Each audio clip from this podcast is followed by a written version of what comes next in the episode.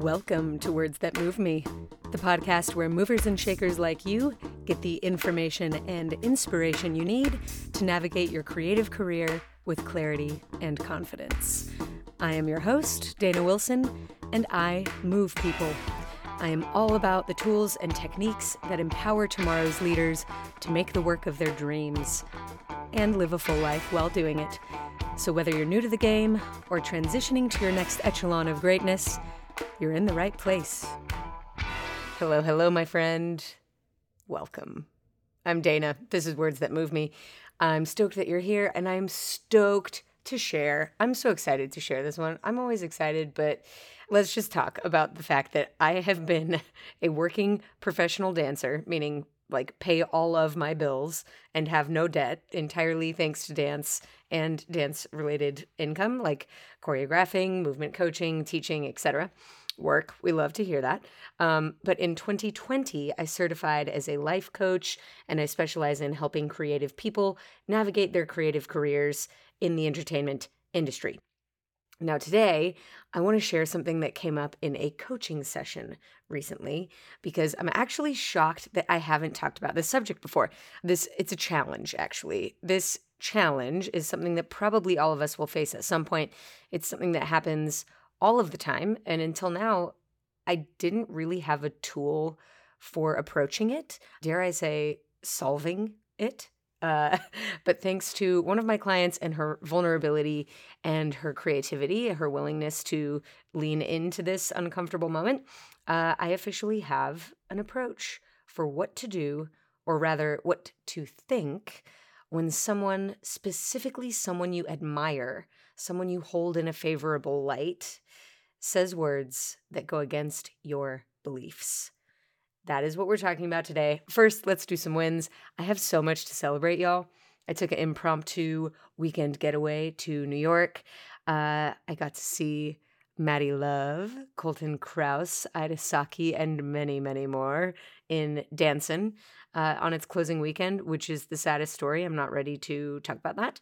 Another podcast for another time, perhaps. I was electrified by that show and every single dancer on that stage moved to and through tears into elation, into devastation. I am like rocked. I can still see these moves on the back of my eyelids when I close my eyes. Fan freaking tastic job, everyone. Dancin' was such a riot. Um, also, super shout out to Leo Moctezuma for your Broadway debut in New York, New York. It was so much fun to watch you.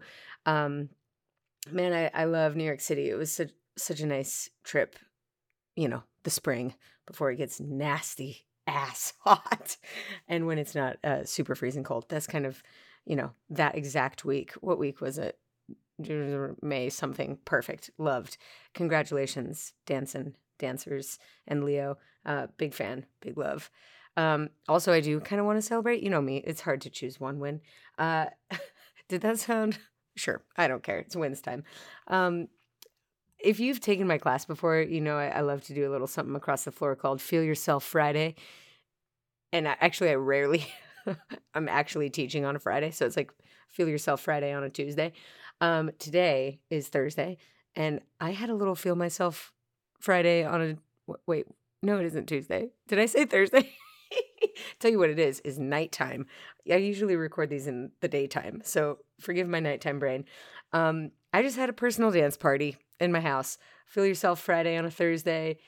I can't even, I don't know how long it lasted. May or may not have been wearing pants, but really was enjoying myself dancing around my house.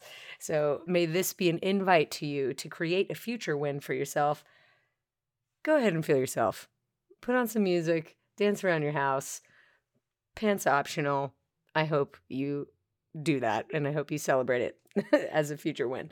Um, okay, that's it for me trip to New York, feel myself Friday on today, um, and very, very close to tomorrow right now as we inch towards 12 o'clock. I will yield the floor. Now you go. Tell me what's going on in your world.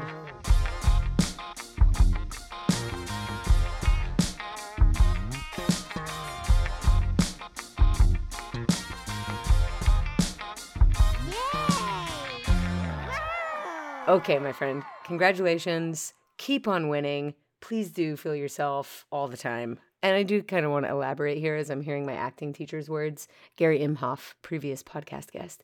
I'm not I'm not encouraging you to be full of yourself as in arrogant. I am encouraging you to be full of your talent. Feel full of your talent and feel yourself as in feel your fullness of talent. That is what I want for you on Friday and every day. Okay. What are we talking about today? Let's focus. Okay. I'm talking today about that special moment when someone specifically someone you think favorably of or somebody who's who holds special authority in your life like a parent or a mentor or a teacher or perhaps even a boss when someone in that position says words that do not align or even go against your beliefs i'm going to give a few examples here let's say that you believe you had a solid performance and the one person in the audience whose opinion you actually care about says that it was okay. Or let's say that maybe you're one of the dancers in a Broadway show called Dancin', and somebody way high up says the end of this show. Yowza. Another example. Um, maybe you believe that you should be considered for a certain project, and your agent says, "No, that that gig is not really for you." Okay, that's an example. Or the flip side of that coin, actually. Uh, for whatever reason you do not want to be a part of a project and your rep or a friend or someone tells you that you really, really should. It would be so good for you if you did that. It would be a good opportunity, um, good to be close to those people. But if you really know that, no, that's not for me, then hearing that might, you know, be met with some conflict. Or how about simply this? You believe you have a place in the industry, and a mentor or teacher tells you that you don't. Or if you do, it's going to be really, really hard to to create that space for yourself. That was the case for my client. My client, a person with a very strong moral compass and sense of community and a work ethic, y'all, that is on par with some of the major high achieving celebrities that I have coached and worked with. This person has been busting her buns to build skills worthy of top tier work in the entertainment industry.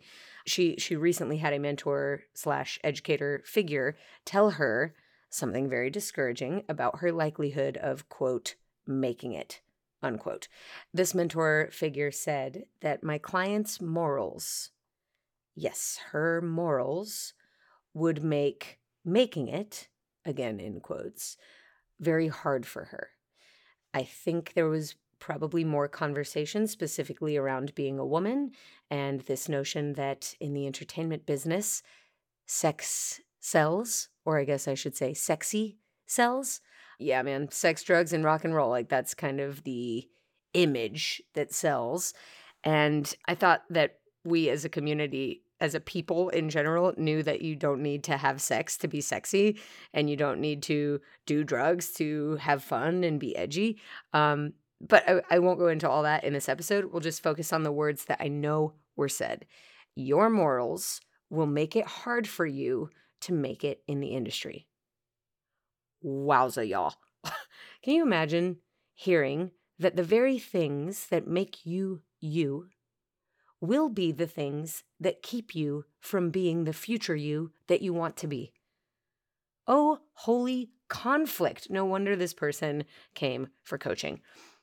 Speaking of which, pause for a very teachable moment here because I still get a lot of questions like, um, what does a coach actually do? And what is the difference between a coach and a mentor? So, just very quickly, I will um, demystify the difference between the two the way I see it, a mentor mentee relationship is a little bit like a parent child relationship.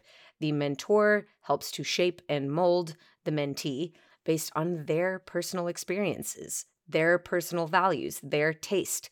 In an exchange between a mentor and a mentee, you will likely hear advice, opinions, suggested actions that one might take or not take. And that is very much not the case in coaching, at least the style of coaching that I do.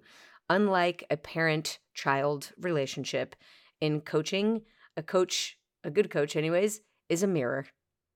and the client gets to see themselves through their own eyes, not the coach's. Um, a coach focuses on future.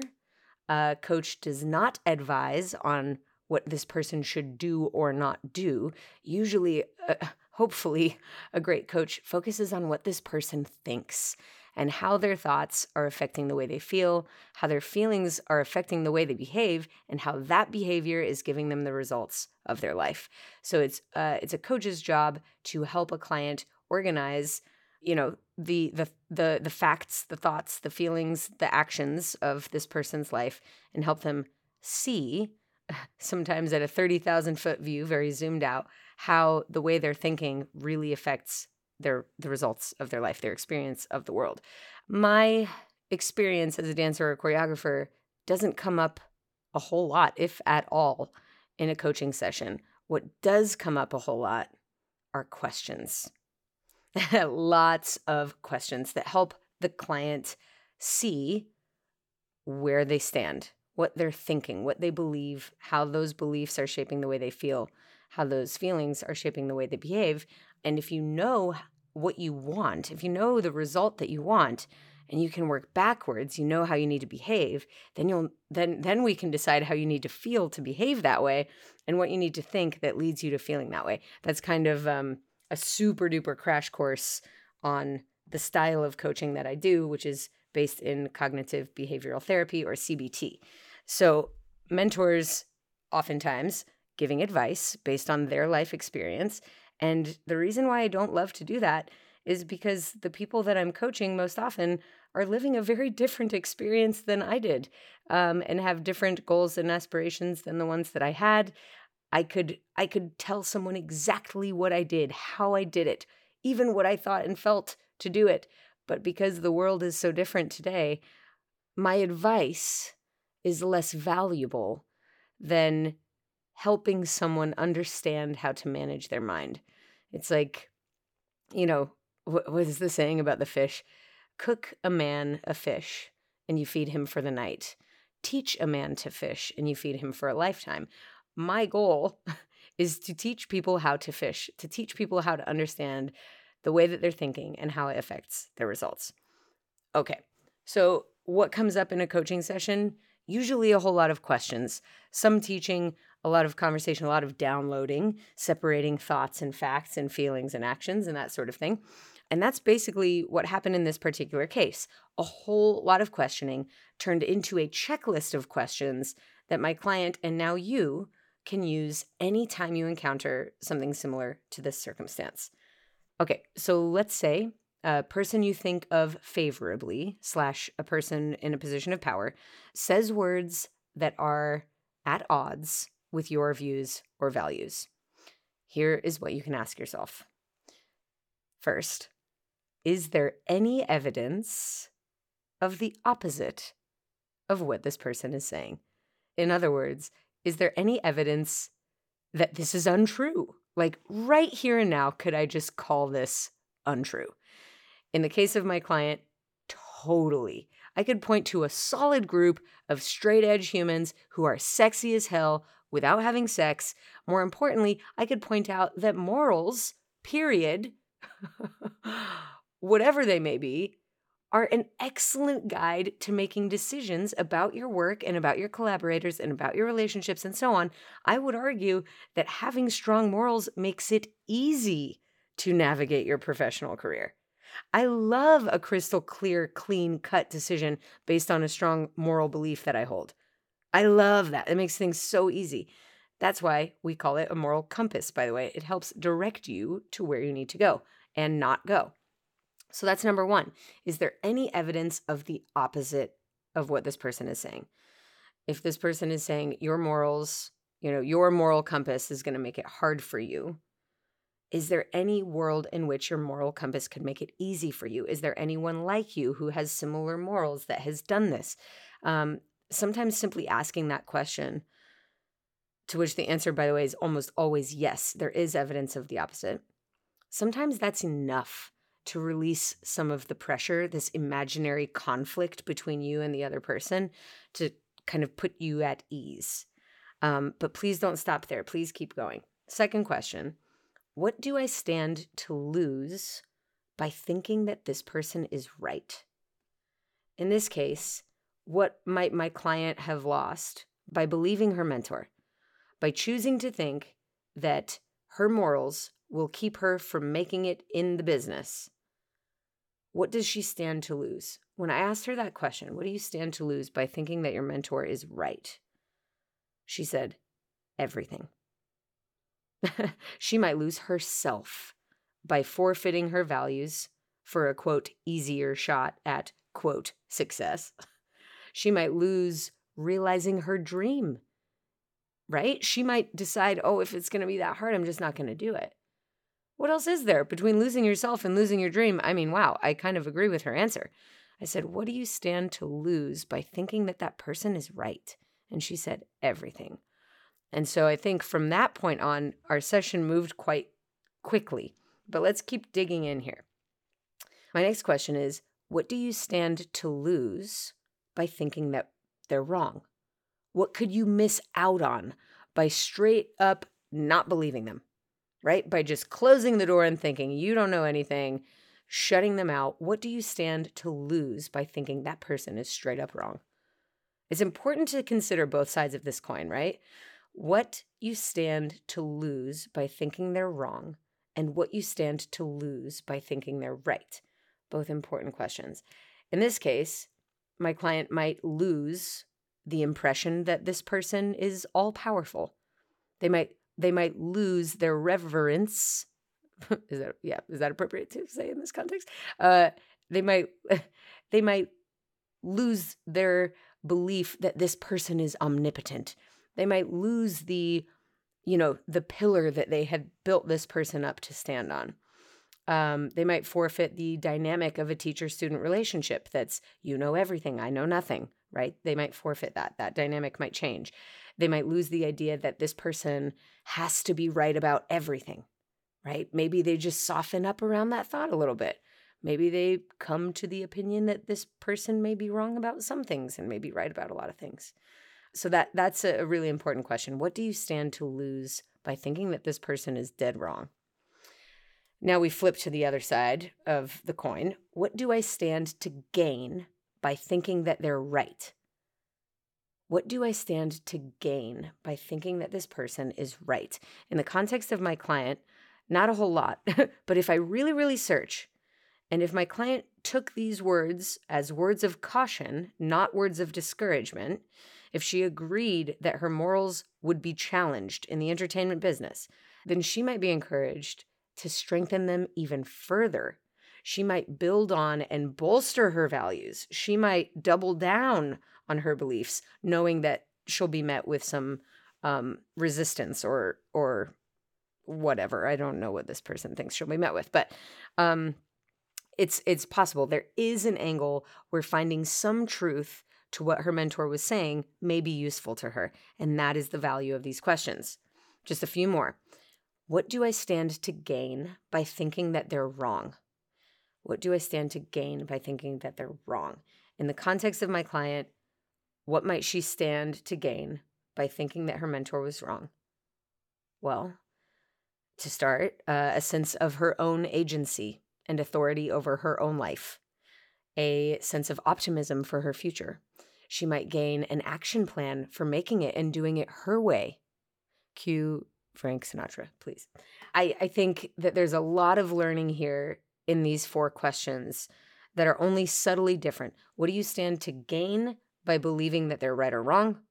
What do you stand to lose by believing that they are right or wrong? Okay, so important. Next two questions, um, just two more.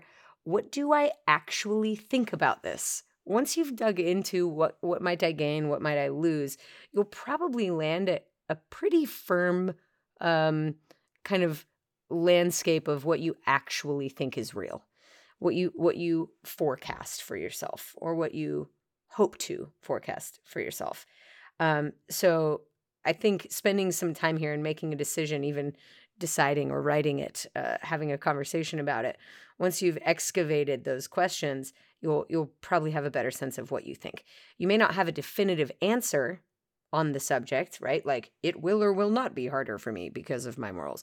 But I'm almost certain you will have a standing and a sense of what beliefs are useful to you. That's really the most important thing is whether or not any of this is useful to you. Is thinking that it's going to be hard for me to make it because of my morals useful? Huh. Not so much. Um maybe if you dig, if you really if you really exercise, you can you can find some value there, but I think these these questions will will help you excavate a lot more use uh, than what came on face value with that statement. Um, okay, final question. How can I have my back while I find out? Not that this is about right or wrong or people being right or wrong, um, but chances are you will decide to take a position in the name of research and development like let's see what happens when i believe that that's that that person is right let's decide to believe that it's going to be harder for me to make it because of my morals. How does that work? How does that actually feel? How can I have my back while I find out? Let's decide to believe the opposite. Let's decide to believe that my morals will make it easier for me to make it. How does that feel? How can I have my back while I find out? You'll go on with your life thinking thoughts and believing beliefs. And this question seeks to focus in on how you can do all of that without making yourself or the other person the bad guy. Sometimes having your back while you find out what you believe looks like judgment free questioning, just like the questions I just ran through. Without judgment, can you answer those questions? Sometimes it looks like some good old fashioned positive self talk. I've got this. They're trying to help. I'm in it for the long run. I can R&D this bad boy. I can be a creative problem solver about it. Let's keep moving forward. Um, sometimes it looks like setting boundaries that keep love in versus love out. And always, always having your back means feeling your feelings and knowing that you will be okay ultimately. And you will, my friend. I know that you will. I like to kind of actually imagine another me standing directly behind me with her hands resting gently on my shoulder blades. She doesn't push me. She simply stands there and I can feel the heat from her hands. And usually that's enough to have my back. I just think of me having my back. And that's enough to help me stop beating myself up, to stop directing hate or blame at other people. I cannot underline this enough, my friend. The power you reserve when you have your own back is a tremendous power. And I wish this for all of you. I wish I could gift it to you at all times. But alas, we are humans and we will doubt ourselves. Actually, that that brings me to the reason I'm calling this episode Doubt Your Doubts and Believe Your Beliefs, even though my little round of questions asks you to try on doubting and believing each of them. The reason I'm calling this Doubt Your Doubts and Believe Your Beliefs is because as artists who work in a subjective medium, unlike sports, where there are points awarded that lead to clear winners and losers and bragging rights and things. Uh, there are no clear winners in our field, and there are lots of perfectionists. And that combination equals a breeding ground for self doubt. Uh, self doubt kills action, okay, leads to inaction most of the time. It kills momentum. That is why I'm asking you to doubt your doubts and believe your beliefs, or at very least, investigate others' doubts, learn from them, and then decide on the beliefs that lead you to action. Decide what you would like to believe after that investigation. These questions will help you doubt doubts and believe beliefs. The first one is Is there any evidence of the opposite of what this person is saying? What do I stand to lose by thinking that they're right? What do I stand to lose by thinking that they're wrong? What do I stand to gain from thinking that they're right? What do I stand to gain from thinking that they're wrong? And after you've gone through that quartet, you get to ask, what do I actually think about this? What do I believe? And the final question is as I find out what I believe, how can I have my back while I do that? What will it look like for me to have my back not blame me or this other person as I find out where I stand on this subject. That is what I have for you today, my friend. Kind of a deep dive and really, really cool. Um, I learned a lot from this coaching session. I hope this is useful for you. And if you're interested in subjects like this one, I've actually covered sort of similarly, but in different contexts um, in previous podcast episodes how to disagree with people that you love and how to have uncomfortable conversations. Those two are big ones. Um, kind of like similar similar world. So if this episode spoke to you, please go check those out. I will link to them in the show notes of this episode, how to disagree with people you love and how to have uncomfortable conversations. Please, my friends, doubt your doubts. Believe your beliefs. Your life will change. So excited for you. Now go get out into the world, feel yourself Friday on whatever the hell day it is, or night for that matter. Um, keep it very funky, and I will talk to you soon. I just waved, literally, I just waved here in the booth by myself. Okay, bye. This podcast was produced by me with the help of many. Music by Max Winnie, logo and brand design by Brie Reitz, and big thanks to Riley Higgins, our executive assistant and editor. Also, massive thanks to you the mover who is no stranger to taking action. So go take action. I will not, cannot stop you from downloading episodes or leaving a review and a rating. I will not ban you from my online store for spending your hard earned money on the cool merch and awesome programs that await you there. I will 100% not stop you from visiting wordsthatmoveme.com if you want to talk with me, work with me, and make moves with the rest of the Words That Move Me community. Oh, and also, I will not stop you from visiting thedanawilson.com if you're curious about all the things that I do that are not words that move me related. all right, my friend, keep it funky. I'll talk to you soon.